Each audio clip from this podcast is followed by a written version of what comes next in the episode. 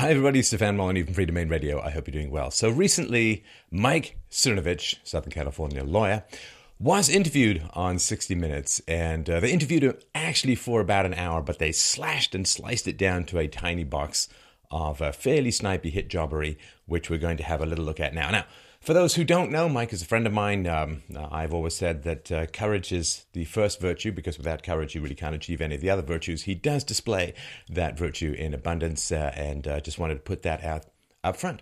So, to open the segment, which was about fake news, which interestingly enough has become a huge issue for the media after Donald Trump won the election.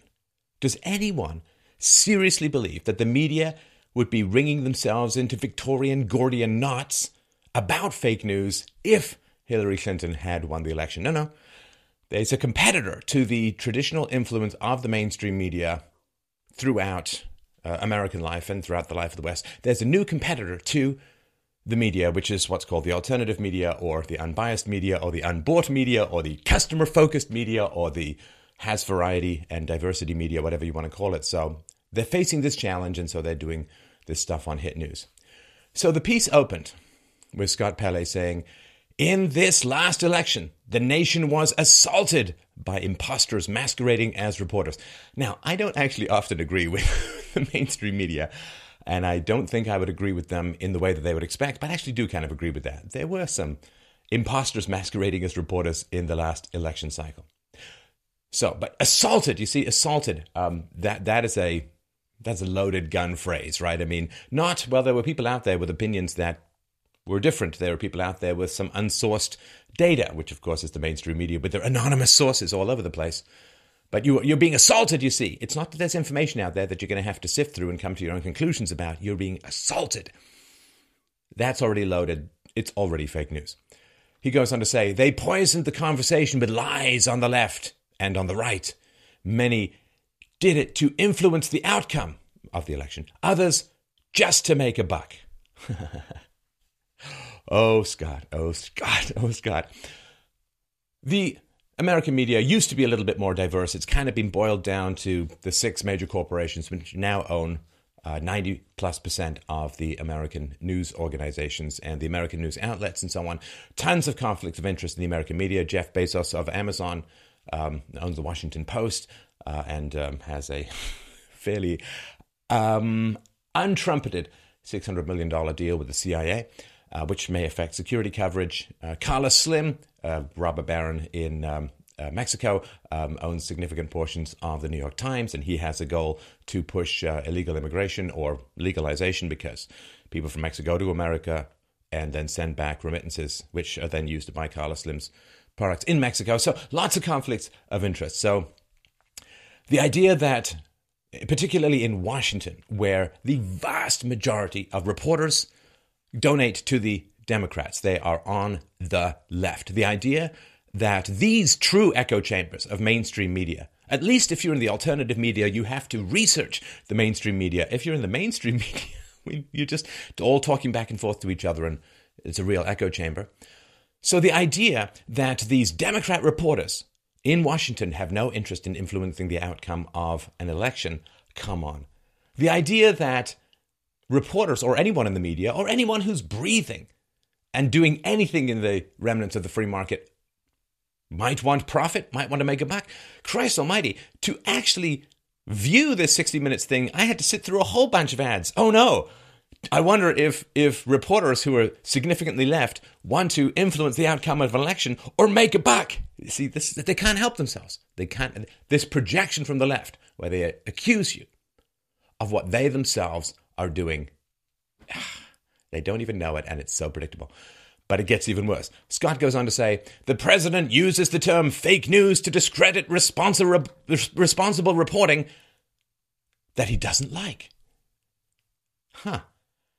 All right, so we're talking about fake news. We're talking about real facts, verified facts, professional news organizations, which we're going to get into in a moment. And he starts off by saying the president uses the term fake news to discredit responsible reporting that he doesn't like. Huh. See, Again, they can't help themselves. They're talking about real news versus fake news, opinion journalism versus fact-based journalism, because opinions, you know, doesn't have to be sourced or anything. It's just what you think. I like ice cream.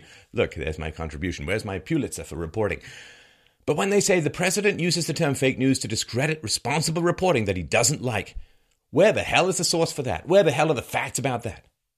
That's not source, that's that's pure opinion journalism. In 60 minutes, where they're talking about an examination of fake news. Do you understand? They can't help themselves. They, it's like it's a weird compulsion. So there you go. Scott Pelley at 60 Minutes goes on to say, but we're going to show you how con artists insert truly fake news into the national conversation with fraudulent software that scams your social media account. These stories, the stories are fake, but the consequences are real. Bum, bum, bum. And um, so uh, let, let, before we get into details, let's big picture, right? There's survey after survey after survey showing that the American public does not trust the mainstream media. It's abysmal. They just don't trust the American media. So they're going elsewhere for their facts. The second thing is the people on the left have a very, very big problem in that they predicted that Hillary was going to win, particularly the mainstream media on the left overwhelmingly confidently predicted that Hillary was going to win and Hillary lost. So there's a huge crack in the narrative. And how on earth are you going to maintain any credibility when you keep getting things wrong? Let's just be as nice as possible. Let's not say it's lying. Maybe they truly believe it. When you keep getting things wrong and getting things wrong and getting things wrong and getting things wrong, why on earth should people believe you? Well, when you're doing badly in the marketplace, when people, when your demographic, the people who watch you are all dying off because they're old, and when people don't believe anything that comes out of your mouth. Good evening, lied the mainstream media. well, what do you do? Well, you can either improve your own product or you can attack your competitors. So let's be very, very clear about what is going on here. So Scott Pelley, in describing Mike Cernovich uh, at dangerandplay.com, said he reached Twitter followers 83 million times last month. And uh, Mike said, that was a slow month too. We hit 150 million sometimes. Now, in one of the other segments, the overtime segment, um, they said, they reported from 60 Minutes that 60 Minutes gets 3 million Twitter impressions, right? 150 million Twitter impressions for Mike Cernovich, 3 million Twitter impressions for 60 Minutes. So this is supposed objective reporting when there's a clear conflict of interest in that 60 Minutes is attacking a competitor and a vastly more successful competitor in Twitter impressions than they are. So Imagine that you're running some failing restaurant, some fantastic restaurant opens across the street, and they're taking away your business and you're going down, and people don't want to eat at your restaurant anymore because they don't trust the quality of the food.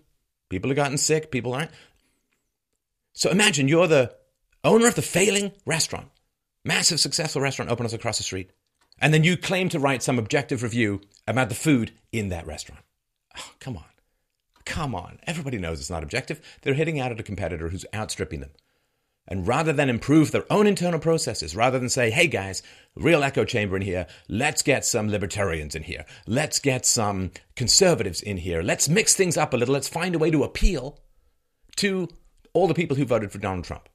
Gave him a massive electoral college victory. Let's shake things up in here. Let's redo things. Let's figure out where we've gone wrong, what we did wrong, and really improve our product. No, no. Let's not do that. Let's just call everyone else fake news. Yeah, that's really to work because we never redefine things ourselves. We never call illegal immigrants uh, undocumented migrants or whatever, right? now, they complain a lot, of course, about people are falling for this fake news.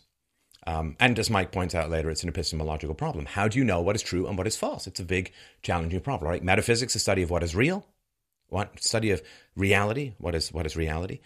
Um, epistemology, the study of truth, what is true. The ethics, the study of what you should do, what is moral, and so on. So they have a big problem with people not being able to differentiate fake news from real news.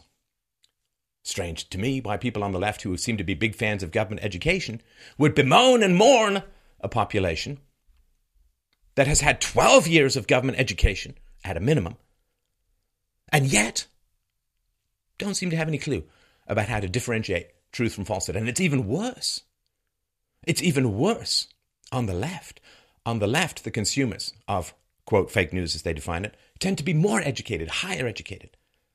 Hmm. So, more education from government schools seems to lead to more susceptibility to what 60 Minutes calls fake news. So, wouldn't you want to examine government education, maybe switch things up, change how things are done, how people are educated or not educated in America? No!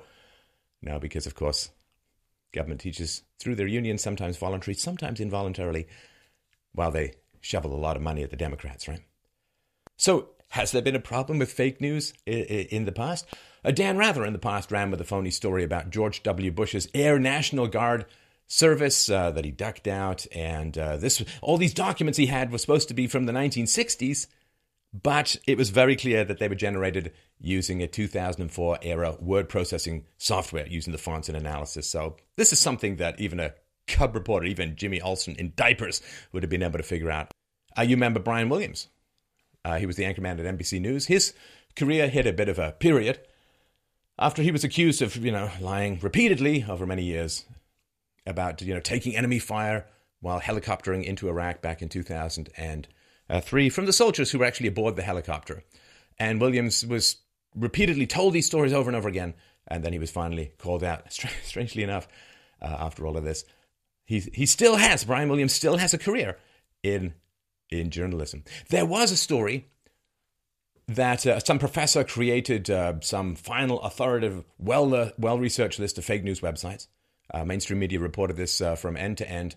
Uh, turned out that the fake news website's authoritative list was in fact a fake news story. Um, he was just some nutty left wing activist who put it all together based on his own particular whims. You know which way his cats were pointing that day. there was no rigorous process, no academic review, no just, just made up, right? There's Photoshop, there's dubbing, there's all of this kind of stuff that happens to to pictures all the time. Anderson Cooper uh, faked Syrian war footage by he, he, he dubbed in sound effects and was was playing these madcap, chaotic war videos next to a Syrian correspondent. Oh. Conan O'Brien, a comedian, talk show host, um, he compiled like you, you see this happening all the time if you watch the media. Uh, what he did was he compiled these tragic comic examples of local news broadcasts that are all repeating verbatim the same talking points in dozens and dozens of markets nationwide. Like they get their talking points, he's dark, right? They get these talking points and they repeat them. That's not news. Back in the 1950s, when Joseph McCarthy got a whole presentation the truth about McCarthyism, you should check it out. McCarthy was vilified and remains vilified to this day for saying that there was significant communist infiltration of the State Department and other government departments in the 1940s and the 1950s. Well, when the Soviet cables were decrypted in the Venona project in the 1990s, a lot of this stuff was confirmed to be true, but you'll still hear the media talking about McCarthyism. Now, the fact that the media opposed and vilified and ended up destroying McCarthy for pointing out communist infiltration, the fact that they didn't take up these stories, the fact that they promoted communism in many, many ways led fairly significantly to the fact that communists infiltrated the State Department, infiltrated um, relations with China, and ended up influencing the government, the American government, to hand over China to the communists, which resulted in the deaths of tens of millions of people. So, yeah, fake news has real consequences. Remember George Zimmerman? I've got a presentation, uh, one of my biggest, on the truth about Trayvon Martin and George Zimmerman. NBC edited an 911 phone call of George Zimmerman. Right, that's the guy who shot and killed Trayvon Martin and they edited it down to make him sound like a racial profiler when he was, in fact, responding to questions from the dispatcher.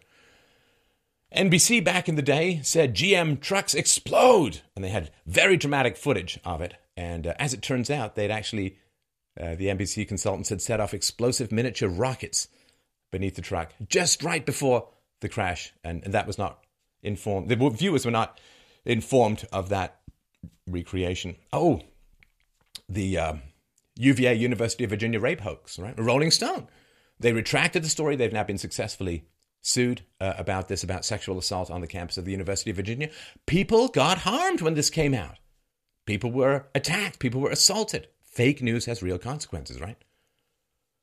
Um, Michael Brown, liberal journalists and, and other activists, uh, the, the story that Michael Brown had hands up before being gunned down, don't um, you know, hands up, don't shoot. Uh, and this was all false. You know, it was one of the things that sparked off the Black Lives Matter movement, and uh, there was violent rioting in Ferguson and other places around the world. Now, the forensic facts of the case uh, showed that this hands up, don't shoot, false.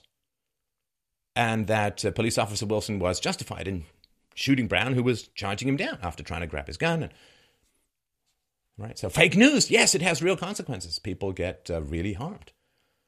And um, if you look at the amount of anger that was raised in the black community by this argument continually, or this perspective put forward by the mainstream media, that black officers are just shooting down young black men uh, uh, for sport, for fun. Well, police officers have been shot in response to this. Yeah, fake news has real consequences. You know, when you keep trumpeting out, Donald Trump, he's literally Hitler. It's going to be a disaster. It's going to be the end of the world. Well, when people get angry, they go and beat up protesters. Like, there are real consequences.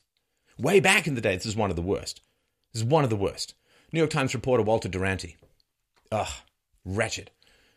So he actually helped Joseph Stalin, right? Communist Russian dictator, conceal what's called the Holodomor, right? Which is um, one of the worst crimes against humanity ever perpetrated, at least in the 20th century. Uh, this was the forced starvation of over 1.5 million people uh, in, the, in, in, Ukraine between 1932 and 1933. And he actively uh, covered this up, got a Pulitzer, which has never been rescinded. Just astounding. In the conversation between Mike and uh, Scott, which is presaged, right? What comes right before it is a guy who openly says that he makes up stuff and doesn't believe what he says, and he's writing fiction and making money out of creating stories about, you know, Ebola quarantines and stuff like that. So that is, of course, that's fake news, but that's completely admitted to be fake news. It's all clickbait, it's made up stuff. And the guy says he's writing fiction, he's making stuff up. Now, in the same category, of course, they put Mike. See, they put that first to make you think, oh, this is what fake news is, just people making stuff up. And then they put Mike in. It's just all manipulation and, and nonsense, right?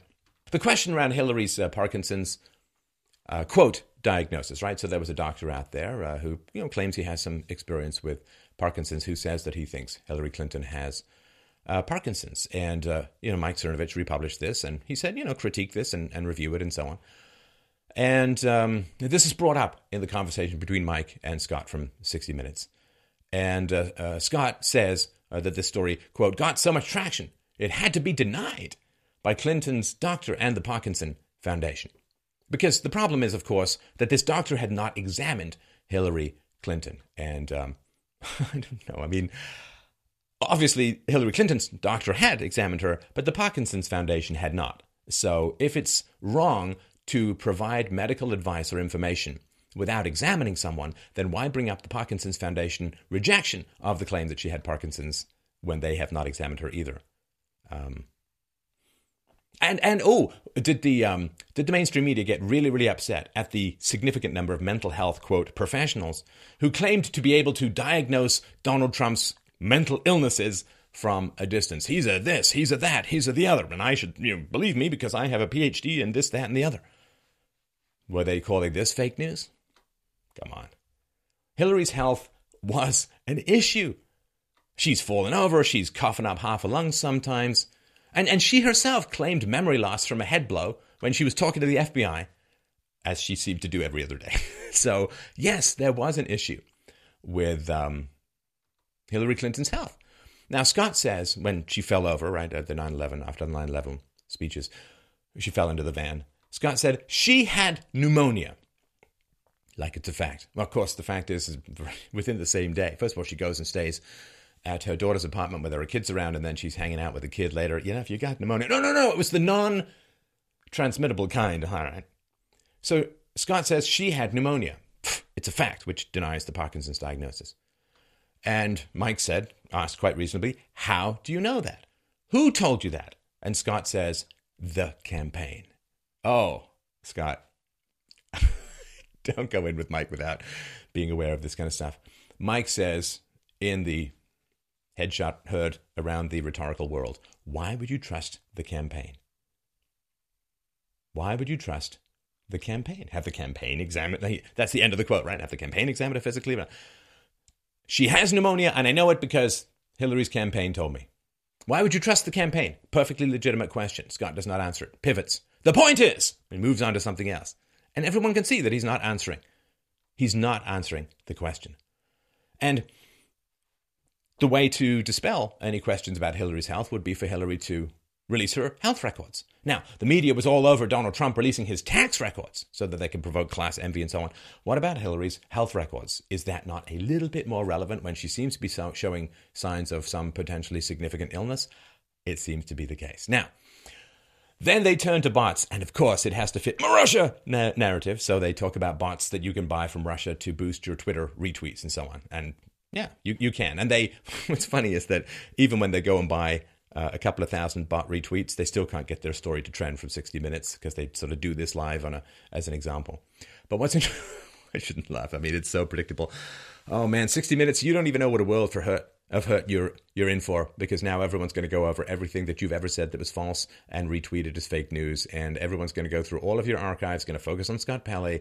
Oh man you don't know. You don't know what bear you have poked because you've been in the driver's seat for so long you don't realize that pretty soon you're going to be the uh, metaphorical equivalent of uh, the snitch tied up with twine in the backseat of Joe Pesci's car. So so this is people went to look this up because see it's really really bad that you can have fake media accounts that you can influence numbers with people who aren't even real. So, of course, people went and looked this up. Now, four years ago, um, the 60 Minutes Twitter account only had 63% real users, right?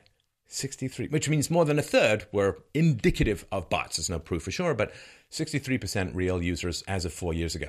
Uh, Mike's uh, Twitter account has 93% real users, so a lot more real than than that. Now, they did update, just before I did this, I checked it, and they just updated it recently, uh, and it's no longer 63% real users because that was four years ago. So 60 Minutes has updated their verification uh, of real versus fake uh, users. And again, this is not perfect, but it's an indication. And instead of 63% real users as of four years ago, now they have 61% real users. So they've, well, they've gone the wrong way. They've gone the wrong way. Now, the question uh, is that they keep using these adjectives, right? Uh, it's professional, it's fact checked, and so on. Professional news organizations. What does that mean?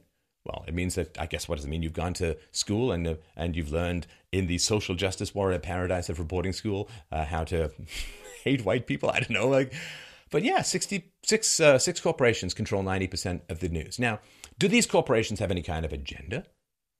The fact that Democrat central newsrooms, do they have any kind of agenda?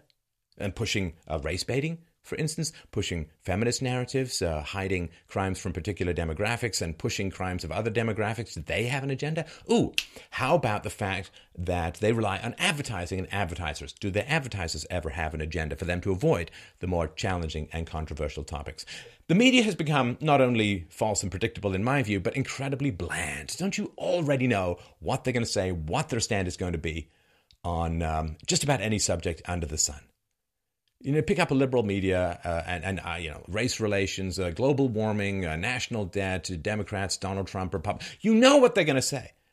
The, the alternative media is winning because we're not boring. We'll actually take on challenging and difficult topics. We'll bring on people who disagree with us. We will not, you know, lick the legs of one guy and then try and sucker punch the next guy because we don't like him. I mean, it's it's we're not boring. We're not boring. we're interesting. We're actually able to do challenging, controversial topics. Now, of course, certain outlets are trying to shut that down with demonetization and so on. Too controversial, too interesting, too factual.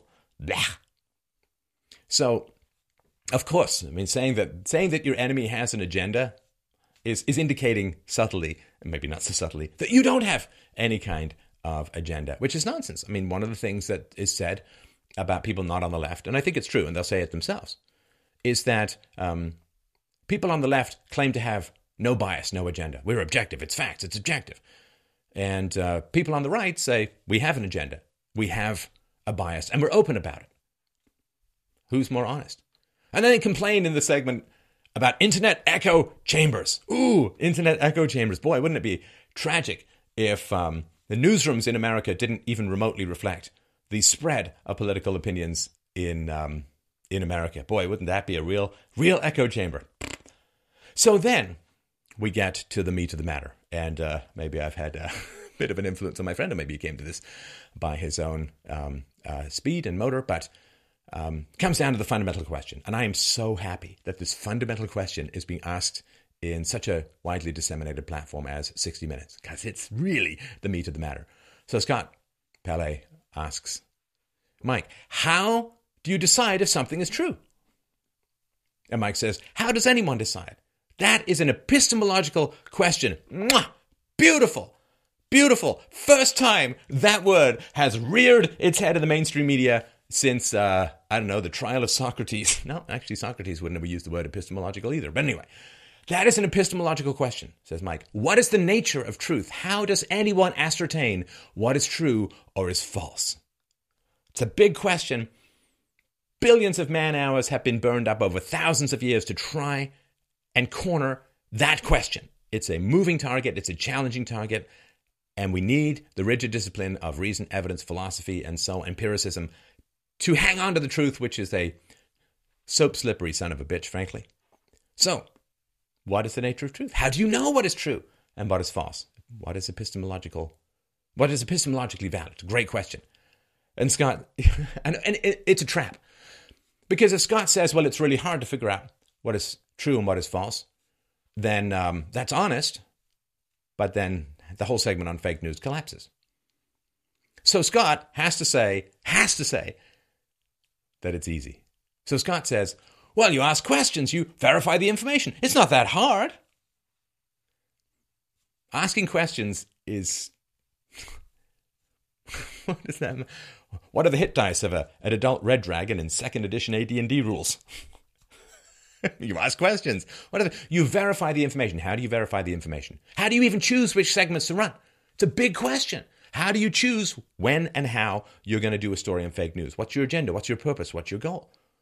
What can you talk about in terms of your agenda, your purpose, and your goal? What do you have to hide? How are you going to organize things? How are you going to present things? What questions are you going to ask? What? How are you going to edit the interview? How are you going to boil it down to the essential issues? It's a very que- big question. He says, well, you ask questions, you verify the information. Now, of course, epistemology is the question how do you verify the information? How do you verify the information? Scott's answer is not even a tautology. You verify the information. How do you verify the information? You verify the information. yeah, I'm going to to some investors, uh, and they say, uh, I say, I'm going to cure cancer. Give me a billion dollars. And they say, Well, how are you going to cure cancer? And I say, I'm going to cure cancer. No, no, no. How are you going to cure cancer? How is it proven? I'm going to cure cancer. What do you not understand? Give me the billion dollars. you understand? Oh, how do you know what is true? Well, you you verify. Well, that's that's just a synonym for true. anyway, enough about my upcoming book, The Art of the Argument, where I talk about this in more detail. So, Mike, incredulous, incredulous, beautiful moment. Finding the truth is not that hard? Scott, I do it all the time. Sorry, that was prejudicial mocking, but it's true. I do it all the time. I find the truth all the time. Hmm. The fact that the mainstream media may have set in, mo- in motion events that are taking down Western civilization, you think would give them some pause about how they process truth, what they right. So the mainstream media were cheer, was cheerleading the invasion of Iraq. There are weapons of mass destruction. How do you know? The government told us. Because that you ask questions, you verify the information. But hey, if the government tells you stuff, like, oh, that's true. Oh, oh, oh creepy, creepy, creepy, creepy, ice chilled squid arms reaching out to rip out your heart and mind from the chilled spinelessness of leftist jellyfish indoctrination. So Good Lord.